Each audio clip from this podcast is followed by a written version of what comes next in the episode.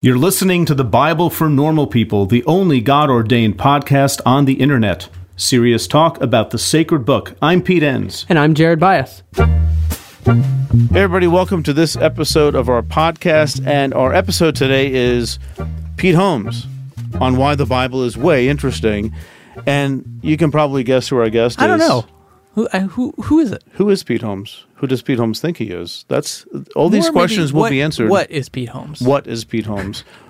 Why is Pete Holmes? That's the question I think America's asking. Hey, if you don't know who he is, uh, you've got a computer. Google his name. But Pete is a, just a very, very funny stand-up comedian. Has his own show on HBO. Yeah, and HBO specials, Mm-hmm. and he had this show called Crashing, which I, I thought was just. Uh, if I feel like if you want to get to know him a little bit, I just think his personal side came through. It was just a really good show to watch, and I loved it.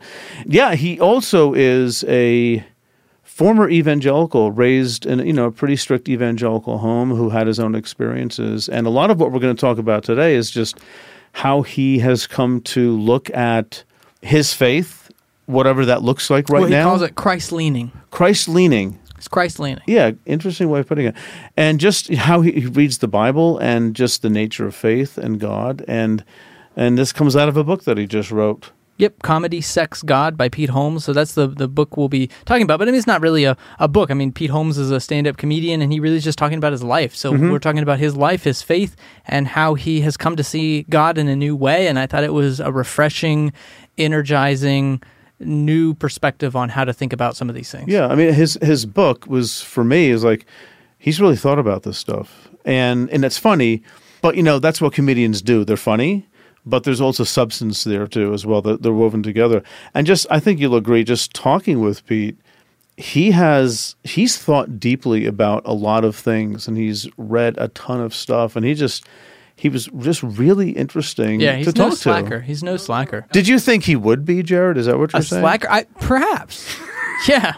Yeah. He's from LA, Yeah, exactly. West Coast. But uh, he wasn't uptight. He's not East Coast. He didn't, Yeah. you know. So, but it was great. So let's get into this Yeah. conversation with Pete Holmes. Let's do that. If you can't handle that, how are you going to handle a virgin birth? It's in the story. That is an invitation for your rational, dualistic, egoic mind to take a hike. This is not head stuff, it's heart stuff. It's trying to use the mind to beat the mind. And I know that's very unappealing to the Western mind that wants to know and know that we know. But you need to get that stuff out of here. Well, it's that time, folks. It's time for us to talk about microdosing. Microdose gummies deliver perfect entry level doses of THC that help you feel just the right amount of good. Microdosing can help you get into a relaxed, focused zone easier and stay there longer. It has benefits for workout recovery, sleep, anxiety relief, boosting creativity, and even pain relief. You know, Jared, I have a really good friend of mine who saw that I was taking microdose gummies and she said, Can I try some? And so I, I gave her some of the sativa strand. And she said it has made such a difference for her at work and just in general, just feeling more alert and more focused. And it's quite amazing. So get 30% off your first order plus free shipping today at microdose.com. Promo code normal people. That's one word. It's available nationwide. That's microdose.com, promo code normal people for 30% off and free shipping. Microdose.com, promo code normal people. Pete Holmes, great to have you on our podcast. Thank you very much for having me. I'm, I'm thrilled. I really am. Yeah, well, well, you kept calling, you know, so I, I know. figured, fine. Jeez, c- c- how would you how would you shut this guy up? Yeah. They just Anyway, kept yeah. emailing. We were like, who is this guy? Well, it, it, it is Yeah. funny. I know a lot of Christians that try and break away from the the Christian market, the Christian audience, for lack of a better term. And I'm sort of the opposite. I, I really get excited when I can uh, speak to people that were raised like I was, or, or have similar questions that I do, uh, and deal with similar issues in the same vocabulary. So that's really exciting for me. I, I think it's harder to go to my audience. I, I can swing back to you guys, but it always gets me really excited when I do. So I'm happy to be here. Excellent. Well, let's just jump right into that because we do want to spend a, a good amount of time on where are you now and how have you put pieces back together. But before we do that, just give us a little of your faith background and journey and how maybe it paralleled with your career and how those intersected. So just give us a little background. Sure.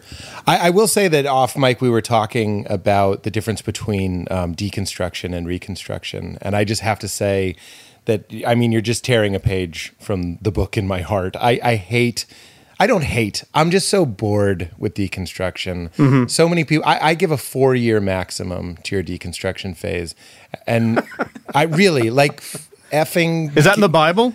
I don't know. It should be Probably. I'll find it. Let's That's add Good. it. Let's add an amendment. Like, I just feel like there's so many fun things to do to like tear down all these things that people handed you. And and there's so many things to sort of like get angry about or you know like it, it feels like this rebellion right? But rob bell who you guys know who's who put us in touch is a dear friend of mine. And we did the speaking tour together. And every night he would say uh, there's this rabbinical teaching that any old donkey can tear down a barn but it takes a special one to build one and and then I would riff on that how funny it is to think of a donkey holding a hammer with his hooved hands and all that sort of stuff. But like that's that is what I'm about. Like I think when people know that I'm a Christian, uh, uh, sorry, know that I'm a comedian and that I'm interested in Christianity and interested in faith, they assume that I'm going to do what Carlin did. And I, I think Carlin was great, but that I'm going to be tearing it down and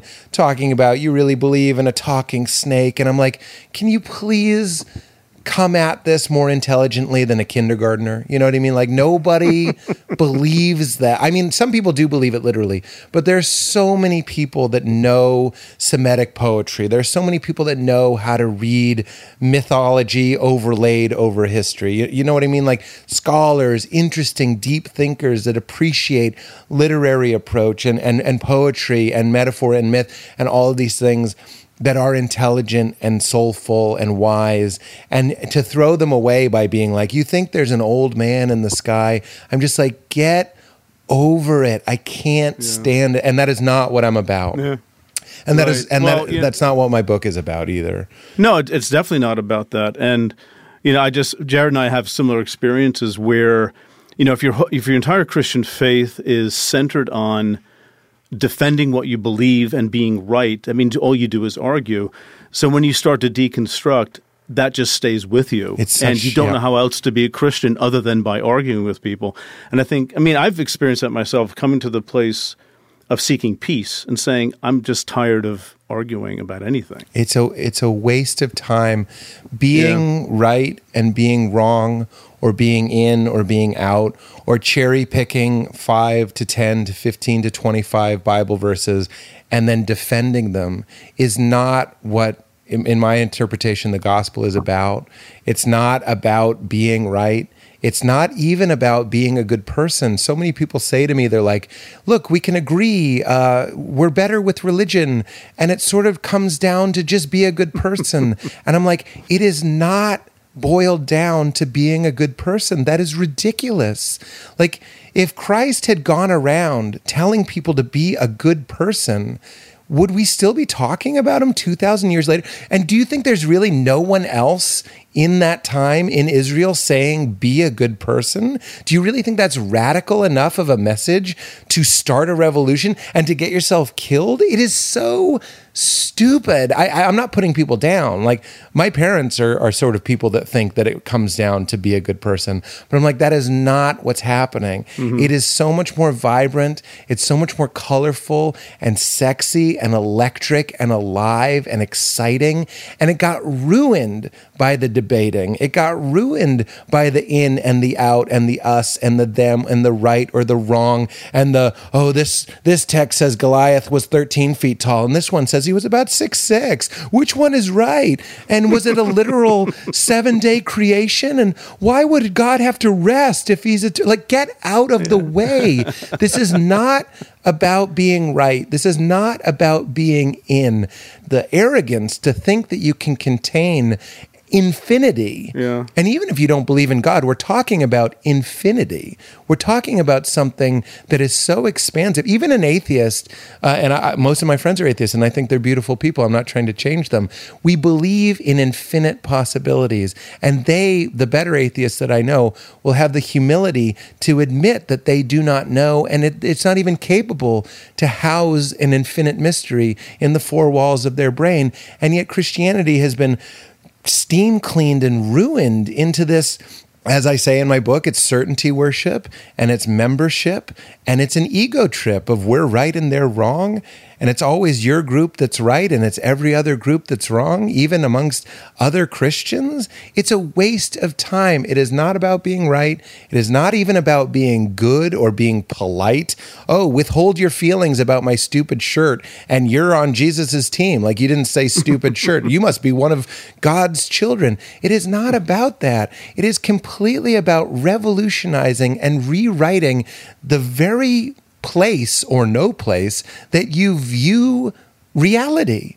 And that, as you said, Pete, I'm sorry I'm preaching, but I get passionate about this stuff. That is where peace is. That is mm-hmm. where joy is. Not later, now, right now. Right. Where I view who is having anxiety changes how I interpret my anxiety. Do I identify right. with my anxiety? Am I in the world and of the world, or I'm in the world but not of the world?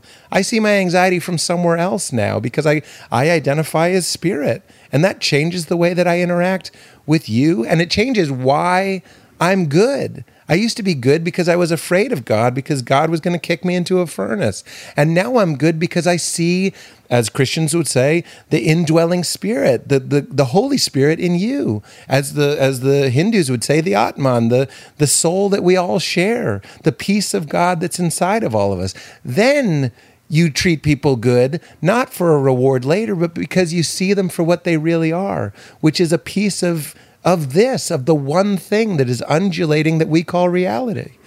Yeah, I'm mm-hmm. done. We can be done now. No, that you know I, that's fine. First of all, I mean I, I appreciate the sermon. Uh, Jared just became a Christian just now. you converted me. Yeah, which is pretty awesome. I've been working on him with Bible verses for a long time. It hasn't been working. So, but you know, I, I, honestly, too, Pete, I think I've always thought of comedians as sort of preachers and prophets anyway, if they're doing it right. That's my little humble opinion hmm. because I'm not a comedian. But I, you know, so I think what you're doing is you're, and that stuff comes out in your work, I'm sure. You know, you're trying to drive home some of these points. Yeah, well, and, and you know, one of the things I was thinking of is, you know, we talk about the boredom of deconstruction, but there was such a frustrating time in my life where I've begun to start seeing reconstructive as this like creative act and creating something new is incredibly difficult. Mm-hmm, so, right. like in my deconstruction phase, I had this blog, and I was like, from now on, I made this pronouncement. From now on, only positive, reconstructive, new ways of being Christian in the world, and it literally sat untouched for five years because mm. I was like, oh, well, I actually don't know how to do that. Yeah. so I just had this immense respect for people who can reconstruct because it's such an energy. It is creating, whether it's creating in the arts or creating beauty in the world or creating love or creating connection or creating these new things, that takes a tremendous more effort than, like you said, sort of the donkey tearing down the barn. Mm-hmm. That's a, a, bit of an easier thing. So, you know, at, have you sensed that as well? Was that an easy journey for you to reconstruct, or was it a painful, long standing, sort of figuring it out journey? Well, the only way that I could come back to being Christ leaning, I call myself Christ leaning, and that's almost entirely psychological. The, the symbol systems that you inherit as a child are always going to be more powerful, I think, than ones that you discover in your mid 30s. And I, I, I think that's a psychological phenomenon first and foremost. But um, the only way that I could sort of come back to enjoying the Bible and, and very much enjoying Christ is by getting rid of all of it. So I think that's that's super powerful. I, I often tell people I, I don't want them to agree with me. I don't want them to think the same thoughts as I think. I don't want them to have the same, as I say, symbol systems as I have. I want them to be free.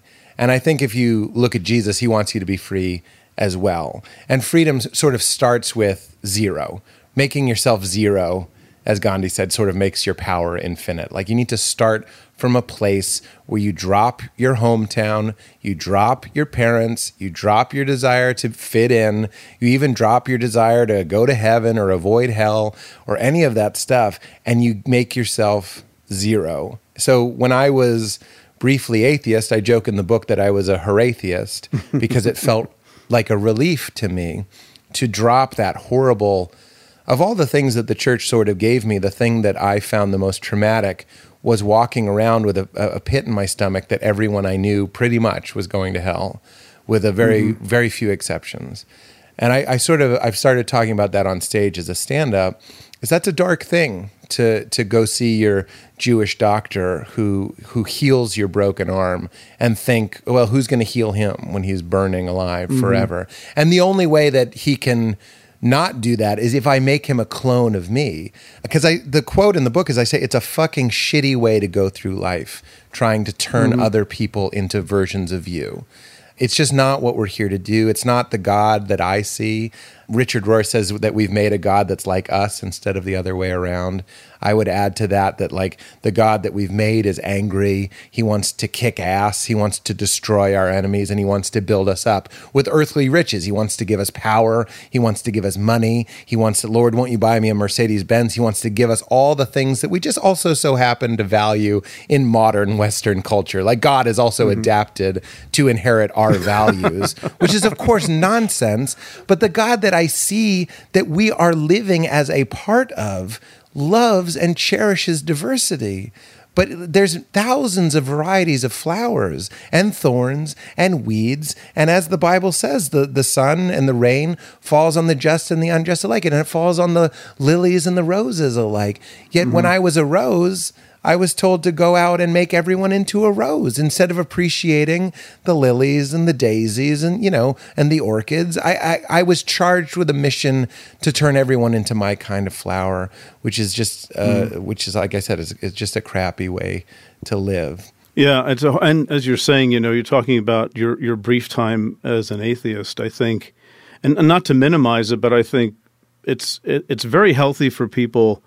Maybe not everybody, but for people to go through what you might call an atheist phase to press reset on everything because the the views of God that they have of the of the infinite creator that they have is very toxic Yeah. and that's been downloaded for you know uh, much of their lives and the only way to start over again is to sort of like die to all that That's or right. have all that die to you and you know if god is real god can handle that Yeah. god knows what you're doing Yeah. you know it's not like oh no what's god thinking? It's like oh, you can't even care about that. You just have to like i have to stop. Obviously i sort of have like a eastern more of an eastern bent and i would be like god is forgetting himself and god is returning to himself. So it's not even some god somewhere else watching me and going oh pete lost faith in me. It's more of a dance or a play where i where i'm forgetting myself and then i'm remembering myself. I, I love that alan, alan watts he doesn't say this but i heard a talk that he gave and the way that i summarize it is that an atheist is god's greatest creation. Because if this is just a play you know what i mean? It's like i say it's an undulating fountain of yes of being if he, if we came here to sort of play hide and seek with ourselves the person that absolutely fundamentally does not believe in a, a source or a creator is playing the game so beautifully. you know what I'm saying? It's like getting lost in a movie so deeply that you forgot it was a movie, uh-huh. that it's actually the most exquisite way to play it. It's like, wow, he's so deep into it, he forgot himself. And that's kind of what he did to play this game in the first place. But that, that's sort of an interesting thought experiment.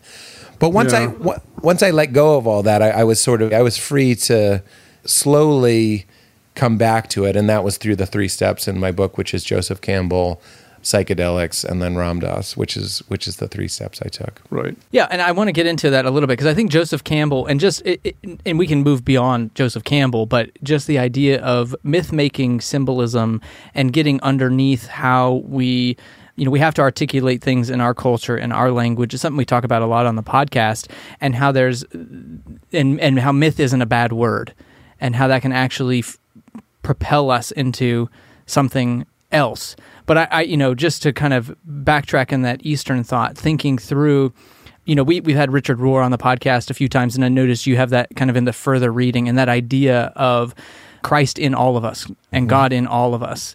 And how that is, I think that's a new new thought for a lot of our listeners because you know, for me growing up, I would have taught at best that was New Age, and at worst that was like God hates you. paganism. Yeah, right. Yeah. No, I understand. Um, so how how how would you square that, or do you even try to square that with anything you grew up with? And you just kind of say, Yeah.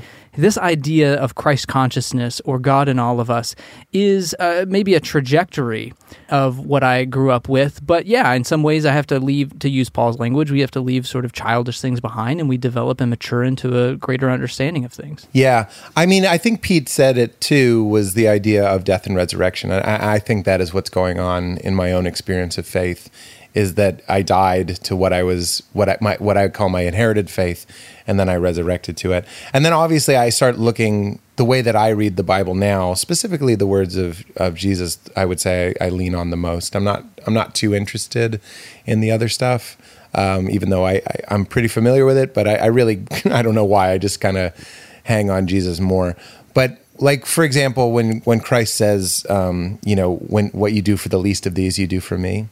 When I was a, ch- a kid, I took that as a guilt trip, um, and when I saw a homeless person, I would think, and there's nothing really wrong with this. It still ended in me doing something kind. I would give them food or money because I would think that that was Jesus.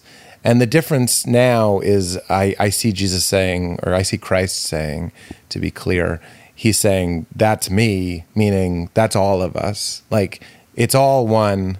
When you give a sandwich to a homeless person, you're giving a sandwich to the only thing, the only game in town, which is Christ, which is this. Um, so I see that as an invitation and a, and a hint towards unit of consciousness. And to keep it in the Bible realm, because I know that's this podcast, when Jesus is saying, or rather Christ is saying, I'm the way and the truth and the life. No one comes to the Father except through me.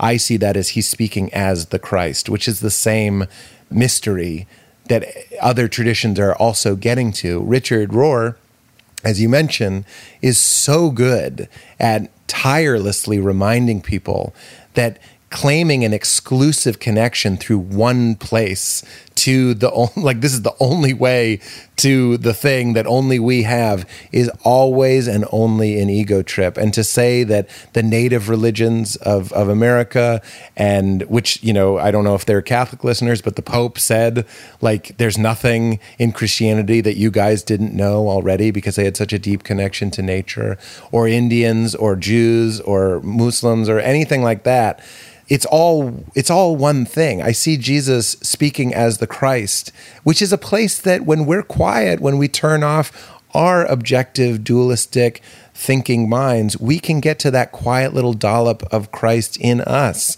And when we're there, you see it's laughable the way that we try and contain and sell it and show it off like we have it. Look at our statues, look at our buildings, look at our funny hats and that's what psychedelics did for me. It's like when you get in that place that is Christ consciousness, you are like, we're not even close. I tip our hat for us to try.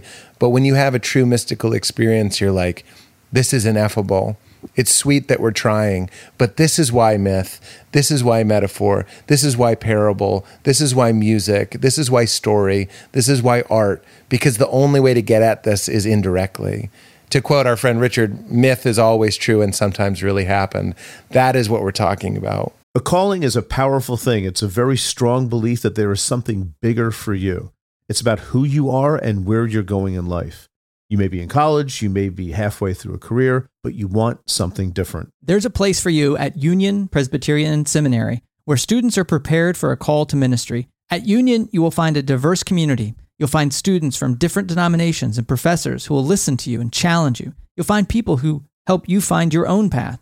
You'll find a school where financial realities matter. Union offers generous financial aid and it meets you where you are with three different platforms for learning residential, online, and hybrid. You'll find a world class faculty who will invest in you, a community long after you graduate that supports you and equips you for service and for leadership.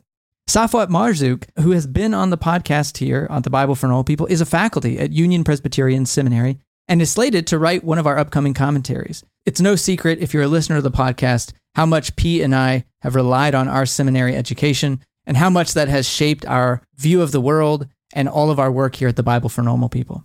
It's your call. Respond with Union Presbyterian Seminary. To learn more, go to upsem.edu or email admissions at upsem.edu.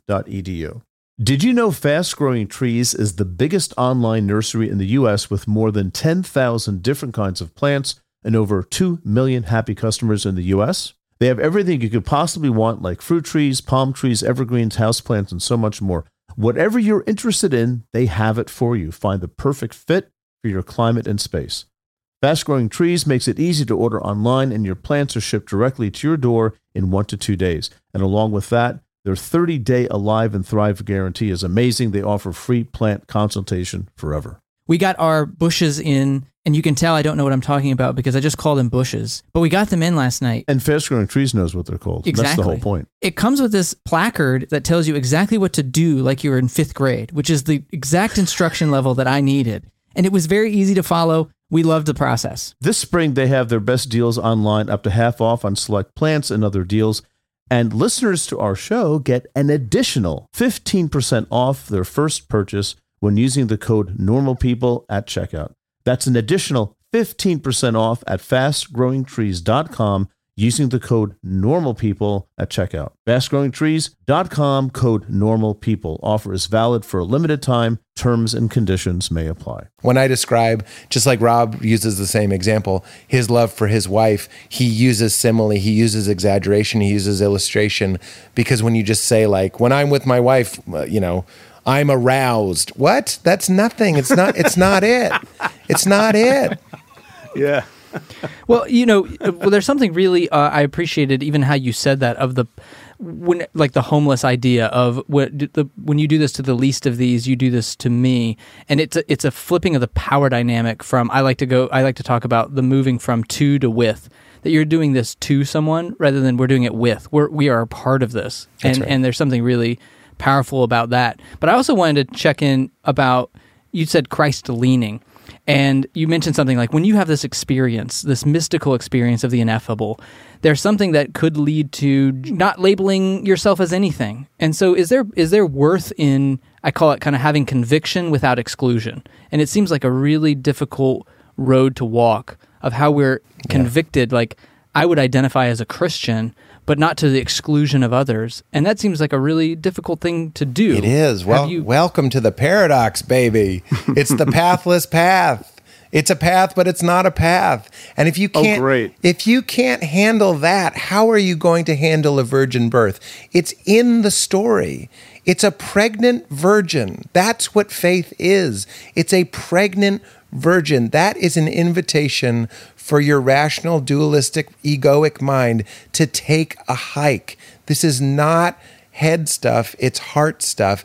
And it puts these paradoxes and these contradictions and these weird mysteries almost like a, a Zen Buddhist koan. It's trying to use the mind to beat the mind. It's like you want to come in here, as Mooji says, take off your shoes. Your shoes are like your thinking mind. And I know that's very unappealing to the Western mind that wants to know, as Ram Dass says, we want to know and know that we know, right? But you mm-hmm. need to get that stuff out of here. To quote Richie Rohr, we're going to quote Richie a bunch. He says that we all got lost in worshiping the signpost. There are all these signs that say this way to Detroit. And we've we've taken those signs and we've put them in buildings and we pray to them and we worship them. And he goes, at a certain point, you're gonna have to just go to Detroit.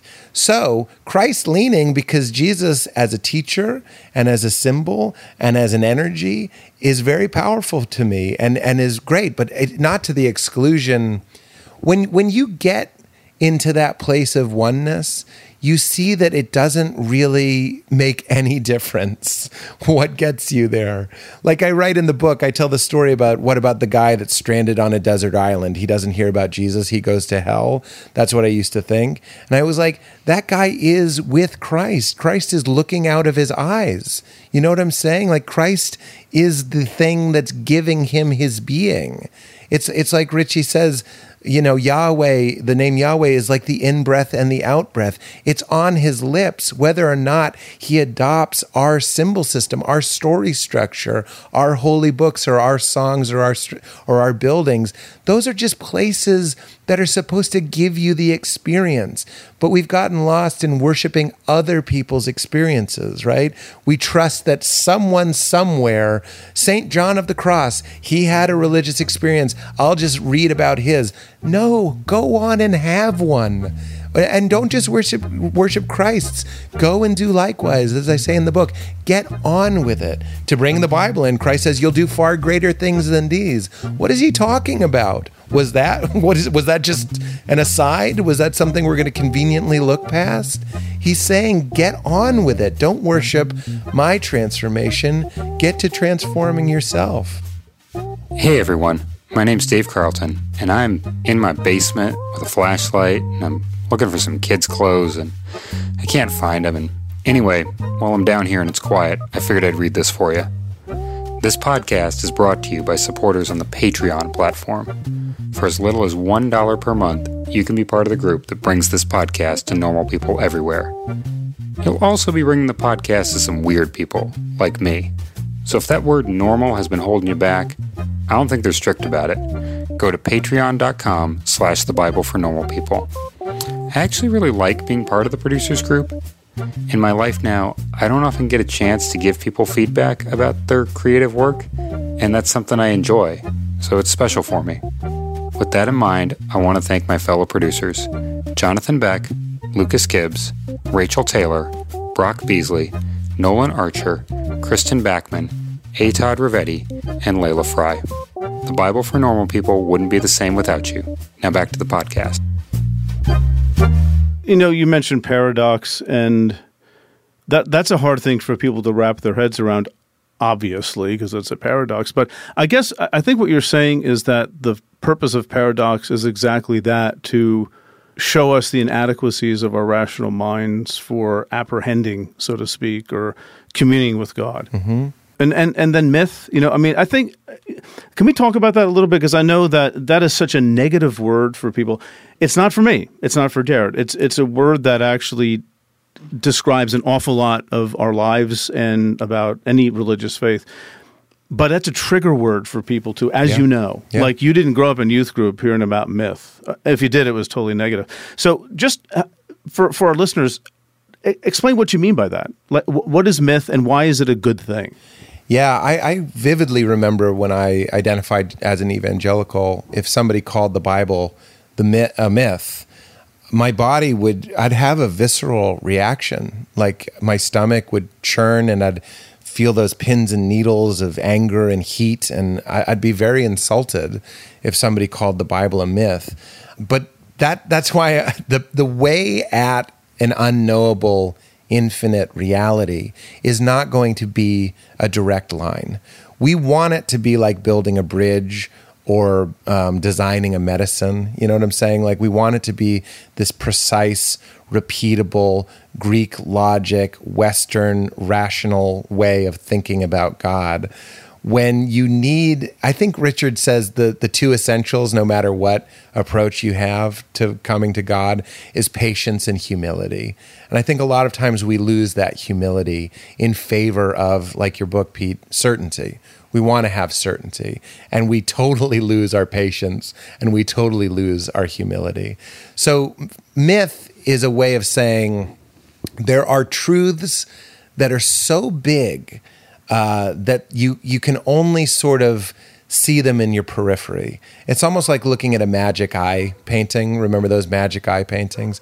You sort of mm-hmm. have to look past it, and then the truth would kind of emerge in this fleeting, but you know what I'm talking about? Like the the, mm-hmm. the sailboat would suddenly be visible.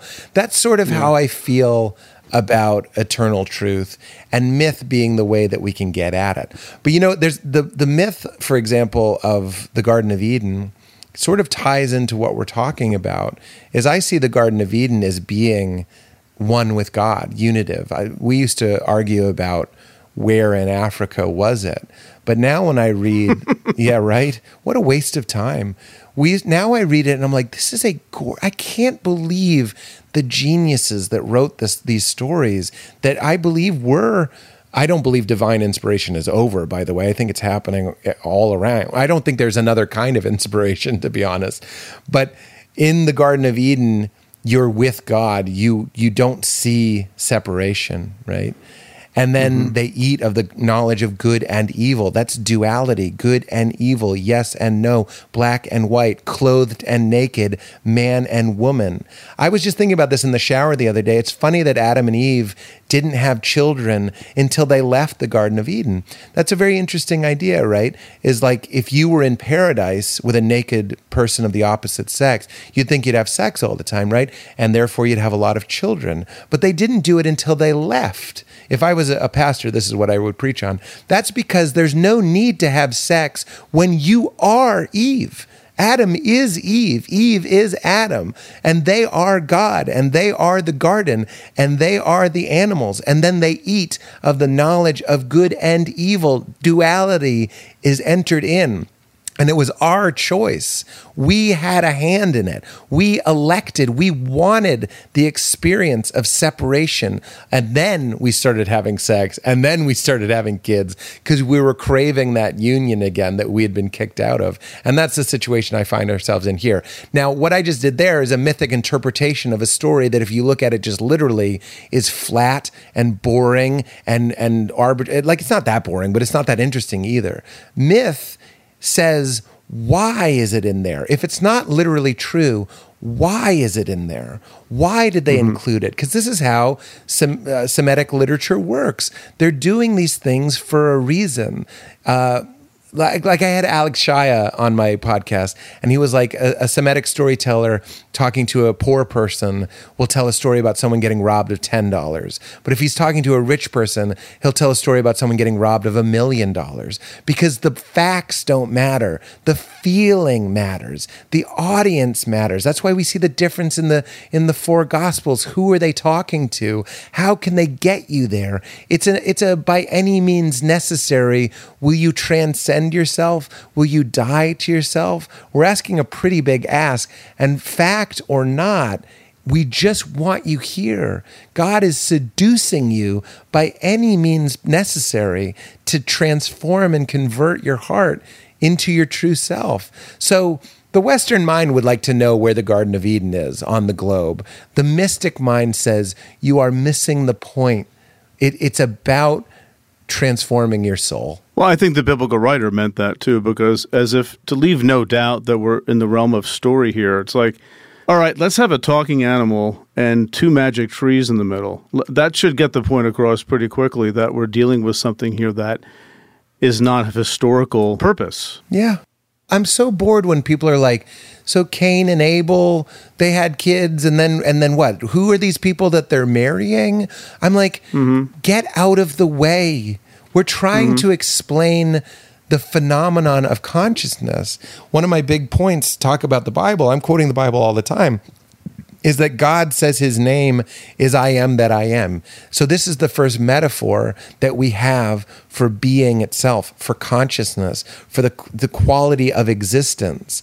And then, of course, we tell stories, and I don't mean to offend some of the people that really love the Bible. I like the Bible too, but these metaphors are always going to evolve and change. And some of the things we're going to drop them because they were human beings interpreting an infinite mystery. This is when people are like, what about the slavery in the Bible? What about the misogyny in the Bible? What about the homophobia in the Bible? I'm like, yeah, the text, the ideas, the consciousness, the pulse of these things the ego wants to f- seal them like like forever in a vault and be like god said it that does it i believe it right that is not mm. what's going on we are the word of god we are the love of god we are constantly in motion defining and redefining what it is it, it, it, it's it's a it's a it's a river. The ego wants to turn it into a statue. This is where Buddha comes in and goes, it's all on fire, baby. And that's I, I, like some of that Eastern perspective to be like, what are you on about thinking you're right? Get over it. Well, it's interesting. Just a, a side note, because my background's more in, in philosophy, is I think Western philosophy has moved toward that in, in as it integrates with physics in terms of I think of the philosopher uh, like Bergson and Gilles Deleuze, where it has the same kind of unified consciousness idea as part of that. But really, what I want to say is I'm summarizing this. Is it's blowing my mind because what I'm getting from this is uh, sex as a result of the fall. Um, mm-hmm. So the fall is good and we should be grateful for it.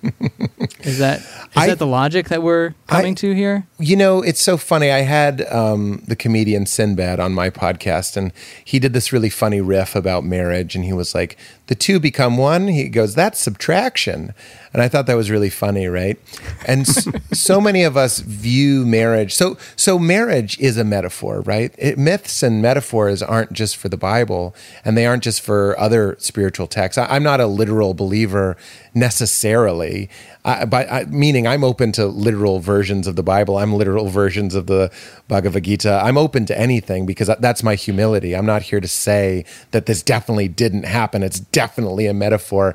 I am firmly planted in a place of unknowing. So if a literal interpretation of the Bible gets you there, by the way, stick with it. Like go ahead, as long as you're not hurting other people, get get there however you need to get there.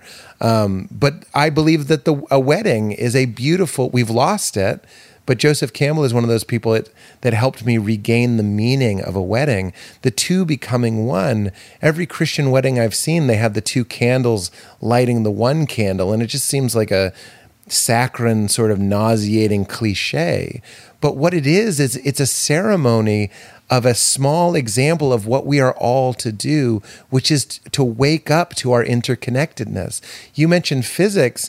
Einstein and Christ agree in the way that I read them that this is one thing, the mm-hmm. one split into the many, and and that's not an error. This isn't a holding room. This isn't a, a test.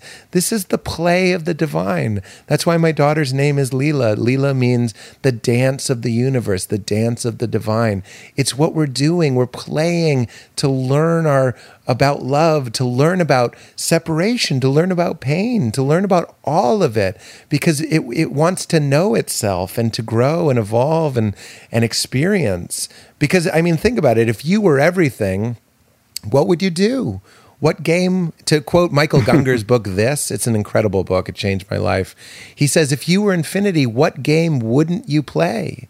You'd play all the games because you, if you were one consciousness, you could make yourself feel the, the rush of a million orgasms for how long? For how long are you going to do that? But to quote Alan Watts, before you make a button that says something happens. you know what I'm saying? Mm-hmm. You push it and something happens. That's why we're going deeper and deeper into this to lose ourselves, to learn about ourselves, and then ultimately return to ourselves. Well, and if this if this seems kind of you talk about Eastern mysticism, but I you know I, I just want to name that writers like Lakoff and Johnson and some others just talk about this idea that metaphor there's these meta metaphors and up so much. I had a class on on metaphor once, and it was so frustrating how we couldn't even like talk for 10 seconds before we were talking in metaphor again. Mm. Like we kept trying to find ways not to talk in metaphor, and language itself is quite metaphoric and it participates Daddy. in these hey left took a you know life took a right turn yeah. oh well that's participating in this life is a journey metaphor like what right. do you mean by that right. and so just language itself it, it, it just language itself points to the fact that we are human and we don't have access to reality as it is. It's beautiful. We only have access to reality as it's interpreted through our culture, and we call that metaphor. And as we can think about it. So this is a big point that I got from Ram Dass is, is we want consciousness without an object, right? So we've turned mm. God into an object because that's what language does. You see a tree. When my daughter, who's 10 months old, looks at a tree, she sees a tree in the way that I believe Christ saw a tree. Because that's my favorite Bible verse is lest ye be converted and become as little children, ye shall not enter the kingdom of God, right? He's saying, mm-hmm. stop labeling, as Eckhart Tolle would say. Judge not, lest ye be judged, right?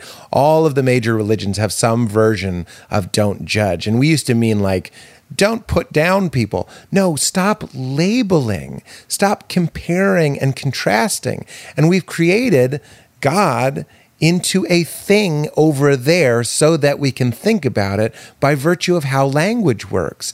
But ultimate reality doesn't conform to the way that we've constructed our worlds. It's ultimate reality. So we need a way to quiet our minds. This is where psychedelics came in, and then later uh, meditation, breathing techniques, contemplation, all of these types of things come into silence because when we think about God, we're always a thought removed, as Ram Dass would say. We're a thought away from where the action is.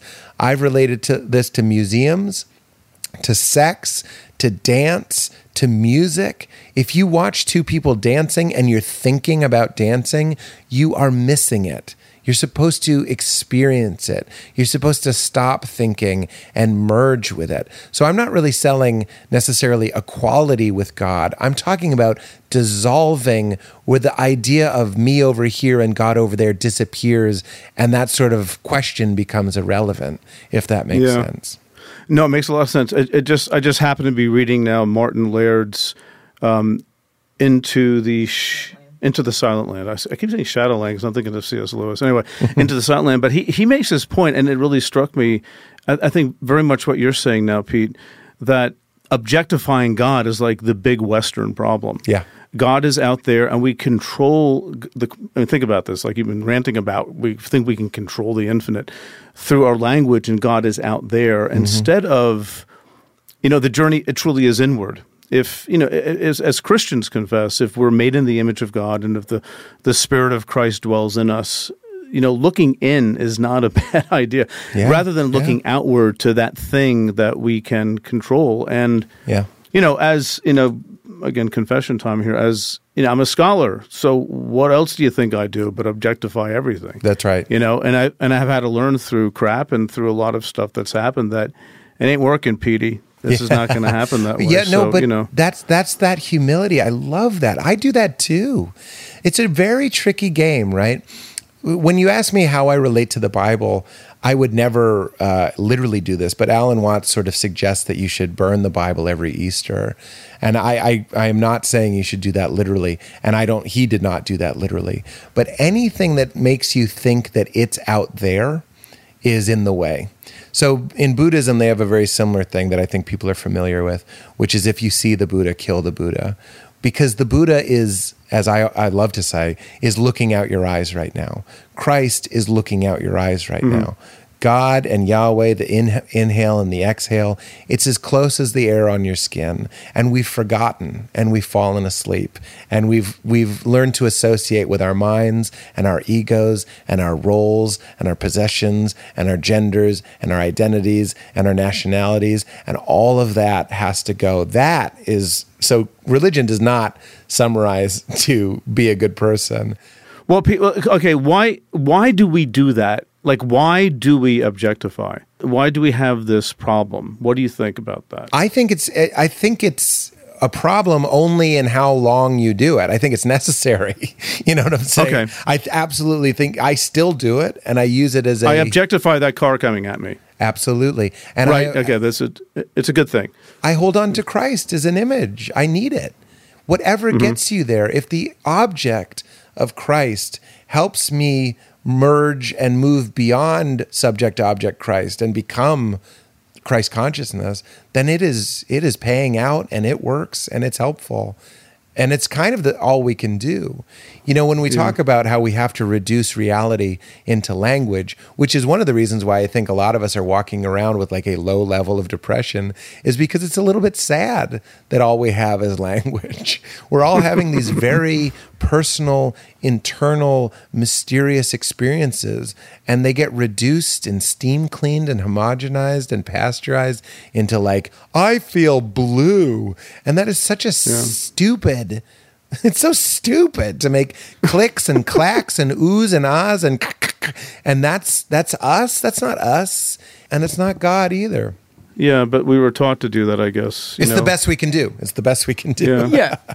And, and I, I don't know why I feel the need to keep defending the West, but I just think of, you know, uh, Kierkegaard, who says truth is subjectivity. And he was so passionate about this move to the inward and how Christian faith is about this. We keep making God an object, we keep making these things objective, and that our faith is in this objectivity when truth is subjectivity. Truth is the enactment, it's the embodiment, it's getting in that dance. That's why they hated him. Right. That's why he was pretty rejected.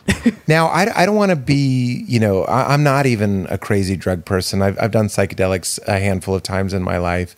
But to me, there's this, Ram Dass said there was this expression in India when, when he was like, what's going on with LSD and, and mushrooms and all these things? And they were like, well, the West is a materialistic society. So God came to you as a material. that is that's sort of what I'm talking about when I say that God is seducing you. It's a little bit like the hound of heaven. It's like, what's it going to take? Would you please? I'm standing at the door and knocking. You know what I mean? Like, what is it going to take? Because God, I'm speaking metaphorically. God is also craving the union back to us. There's a there's a. I love bhakti yoga. I love the idea of God as lover. You know what I mean? The intimacy that that is supposed to be there. I think is helpful to me. So psychedelics, when you have it, and not everybody has to have it and i'm not even necessarily advocating it to your listeners i'm just saying for me when i took it instead of thinking about what unitive consciousness might be like i didn't even know what that was i experienced it you know and and then once you are there you sort of have the roadmap back to it through meditation and through contemplation and and through prayer you sort of realize you know, I've turned a lot of Christians on to psychedelics, and we have these ecstatic dinners where we go, I told you it's real. Like something is going on here.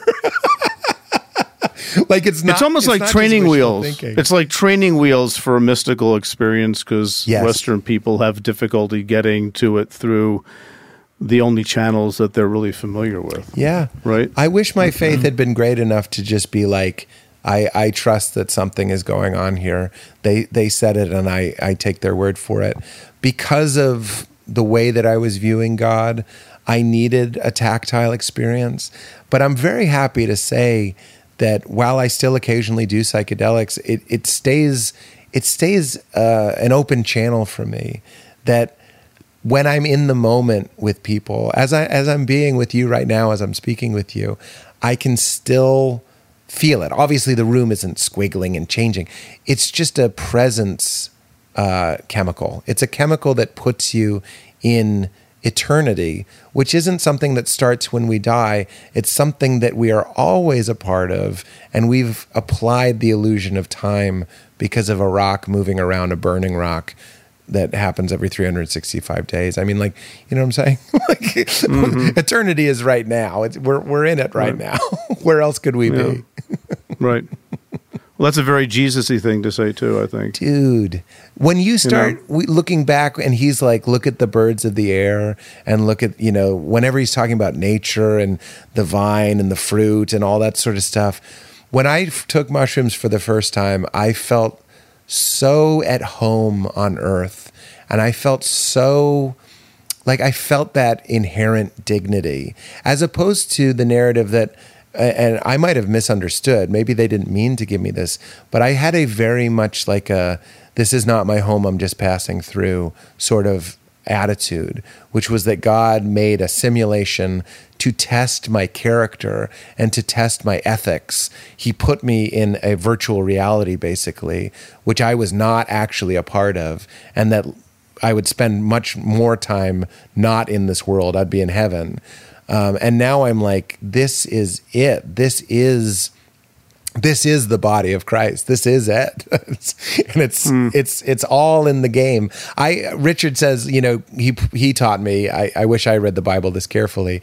He talks about Jesus saying, "Let the weeds grow with the wheat," and that's another one of my favorite verses where I'm just like, it's all in it. We're not in this to uh, just do willpower Christianity, as Richard calls it, which is just pushing the boulder away. Um, there's something beautiful about coming to terms with your neuroses and your anxiety and not feeling like you've betrayed or lack faith but to dissociate with them and go like that's happening pete is having anxiety but the real the real me is is in a uh, be still and know that that I am I'm God. It's in here. It's looking out. I'm it's it's all in the game. The weeds and the wheat are welcome. Like they're they're growing at the same rate. I'm still angry sometimes. I'm still horny sometimes. I'm still selfish and all these things. And it's not a flaw in the system. I'm not here to be phony. My God is truth and freedom and honesty. And it, and it sucks that we can be more honest with our therapists than we can with our with our Christian friends. You know, I have to pay a, a secular person to tell him that this is what's going on in this psychology and this personality and these dysfunctions where the God that I know sees and understands all of it and knows that it's not the real me anyway. That is the false self and it's going to go and the real self isn't going anywhere. Yeah.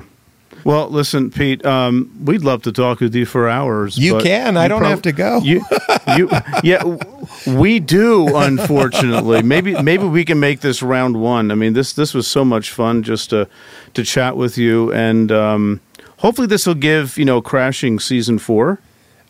This a jump start for I don't know because I love that show. But Oh, thank say, listen, you. what what what are you working on now? Like, do you have any projects, anything, you know, television stuff? We knew you have a new HBO special that came out not super long ago. I'm Yeah. trying to think of when that second the No, second not- one came out pretty recently, right? Uh, Dirty Clean. It's called Dirty Clean um, because I swear, but people consider me a, a clean comic, which I always take as a very nice compliment. There's It's actually your haircut, man. There's actually yeah, it's my haircut. There's some interesting jokes about consciousness in that special if people watch it. Yeah, Um, I, I I did. Yeah. okay. Yeah. It's, it's Well, good I- stuff. So I would like to talk again. I, I did say I get very excited when I'm speaking to a Bible reading and, and Christian leaning audience. So forgive me for talking so much because I would love to talk with you guys as well because I know I, I, I've been reading your book and it sounds like you guys have a lot to offer as well. Um, so we should do it again. yeah, I appreciate and, and we should and and yeah, don't apologize for being excited to talk about things that are close to your heart and that you've experienced because I mean that's the connection, you know, that unit of connection with a lot of our listeners who are just they're in a place of mess and deconstruction and you know and i think a lot of what you said today is going to resonate with an awful lot of people so Well, yeah I appreciate it. yeah that. it was great to have you yeah Thanks, and let's man. do it again by all means how about every week well, I'd love to do it again. I'm going to write another book. The first book is called Comedy Sex God. And there's been enough ideas like that Adam and Eve thing. I'm like, that's got to go in the new book. I, I, I think it's so interesting. I was so close could- to how being about how about a book of bible stories a book of Bibles. Well, I do like one of the greatest thrills of my life is going back and, and finding not a not a truer or better or anything, just another way to look at Bible stories because I really do think it's a masterpiece in so many ways.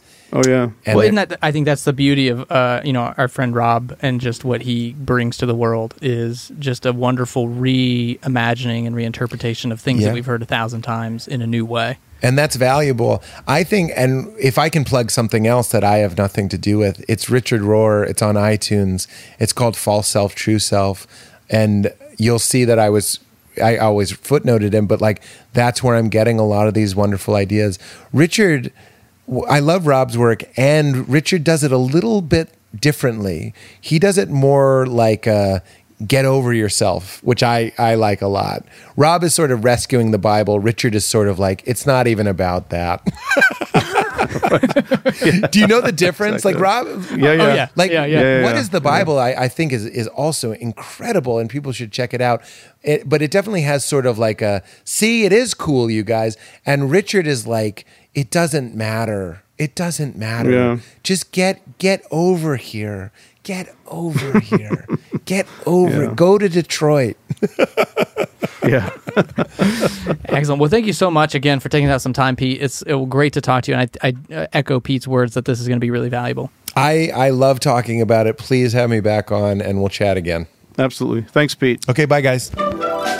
Well, thanks everyone for tuning in for this episode of the Bible for Normal People. Today, talking about comedy, sex, God, Pete Holmes. Check out his book, pick it up. We really had a good conversation with Pete and just appreciate how he's able to navigate this world of comedy and having his own show and this creative force and also still thinking deeply about things like God and faith and the Bible. And I just was really impressed with how he was able to articulate and talk about things that we're interested in here. yeah me too show. me too absolutely Just a reminder we will have a live class on Genesis September 23rd as a lead up, as a ramp up for the launch of our second edition of our book Genesis for Normal People. But this is a class one night only on Genesis.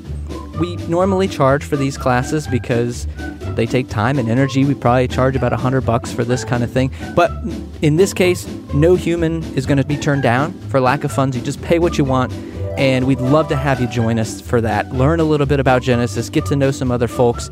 Pete will be leading that and teaching that. So you can just go to the BibleForNormalPeople.com front slash course and you can look at there. It's also on the, the homepage of the website when you get there. So one night only, class on September 23rd. Pay what you want. We hope to see you there. All right. Well, uh, thanks again, and we'll see you next time. See ya.